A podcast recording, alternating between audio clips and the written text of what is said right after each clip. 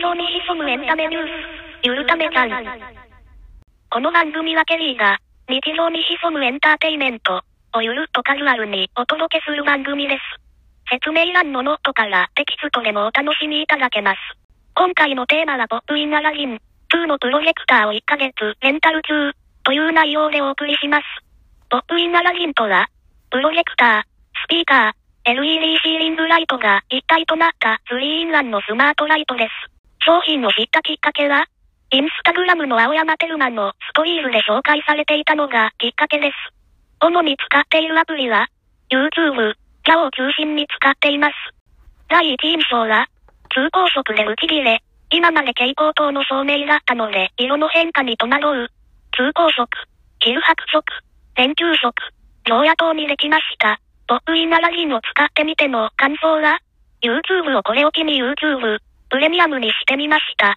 間違えて買った App Store、iTunes ギフトカードを消化しようと思ったら、3ヶ月無料サービスがやっていたので消化できないままプレミアム体験をしています。広告がなくて快適ですが YouTube の UI がいまいちです。スマホで見たい動画をピックアップするも、検索しても出てこない動画があるんです。なぜ？テレビとかで見る YouTube の UI と同じっぽいですが、テレビでの使い心地はどうなんでしょうか？面白い使い方としては、某オンラインフィットネスを先日、初めて体験しました。最初はタブレットで見ていたのですが、ブラウザで見ていることと、ポップインアラジンにザイヤーソックスが入っているのを思い出して、50インチの大画面で楽しむことができました。タブレットのままだと8インチでした。ただし、こちらは凹凸のある壁に映しているので解像度としては激落ちです。昼間のレッスンだったので700ルーメンだと光量が足りないみたいです。サクッと調べたら4桁の光量があると昼間も見えやすいのだとか。あとはケミオのドキュメンタリーが見たくてアベマを視聴しました。面白いテレビやってないかなとパラビをダウンロード。暇つぶしにクロッシーロードとテトリスのゲームもダウンロードしましたが、イライラしただけでした。ネットフリックスは契約してないものの、前に借りた人のログイン情報が残っていたので映画、耳の声、を少し見ました。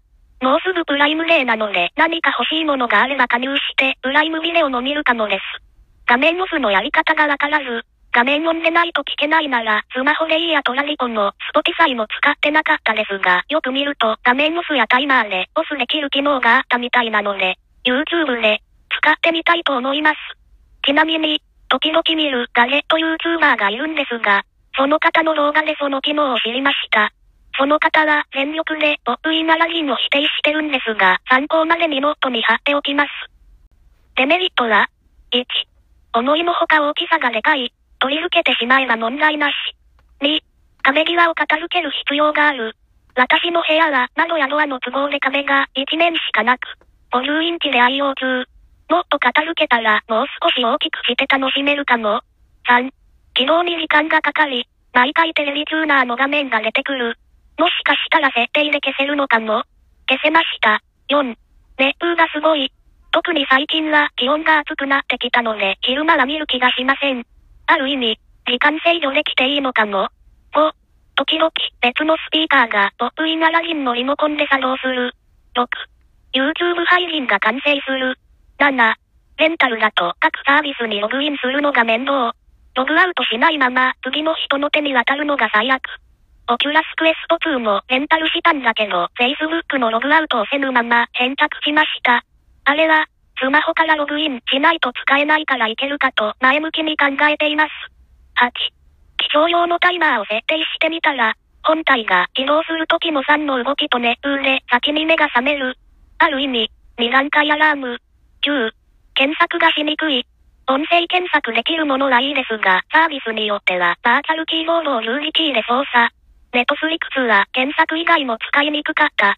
メリットは ?1、照明、プロジェクター、スピーカーが一つで使える。2、PC で見るより大画面で見れる。3、大画面なので目が疲れにくい。4、約1万円で気軽に1ヶ月レンタルできる。書き出してみたけど、圧倒的にデメリットの方が数が多い。まだしばらく使ってみるので、気になることがあればぜひ、Twitter で聞いてみてください。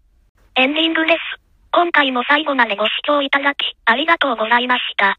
ご意見ご感想は、Twitter のハッシュタグ、ゆるためちゃん、でお待ちしております。Twitter の番組アカウントは、あっとゆるためちゃん、をチェックしてみてください。それではまた次回お会いしましょう。ケリーでした。ドンペイスというアタイム。